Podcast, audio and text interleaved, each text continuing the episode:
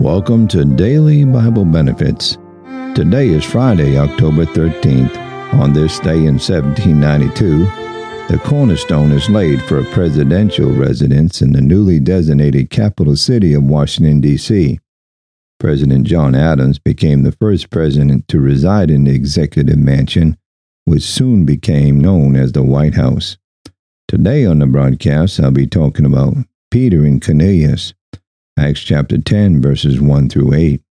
There was a certain man in Caesarea called Cornelius, a centurion of the band called the Italian band, a devout man and one that feared God with all his house, which gave much alms to the people and prayed to God always. He saw in a vision, evidently about the ninth hour of the day, an angel of God coming into him and saying unto him, Cornelius. And when he looked on him, he was afraid and said, What is it, Lord? And he said unto him, Thy prayers and thy alms are come up for memorial before God. And now send men to Joppa and call for one Simon, whose surname is Peter. He lodges with one Simon a tanner, whose house is by the seaside. He, he shall tell thee what thou oughtest to do.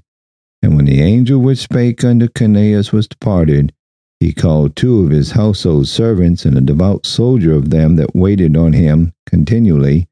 And when he had declared all these things unto them, he sent them to Joppa. Sour grapes. There is a fable concerning a fox who kept leaping up at some inviting looking grapes. Unable to reach them despite his best efforts, he came to the conclusion that they did look rather sour.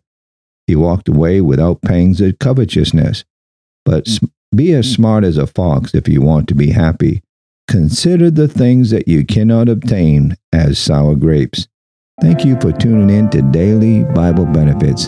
Have a good and godly day.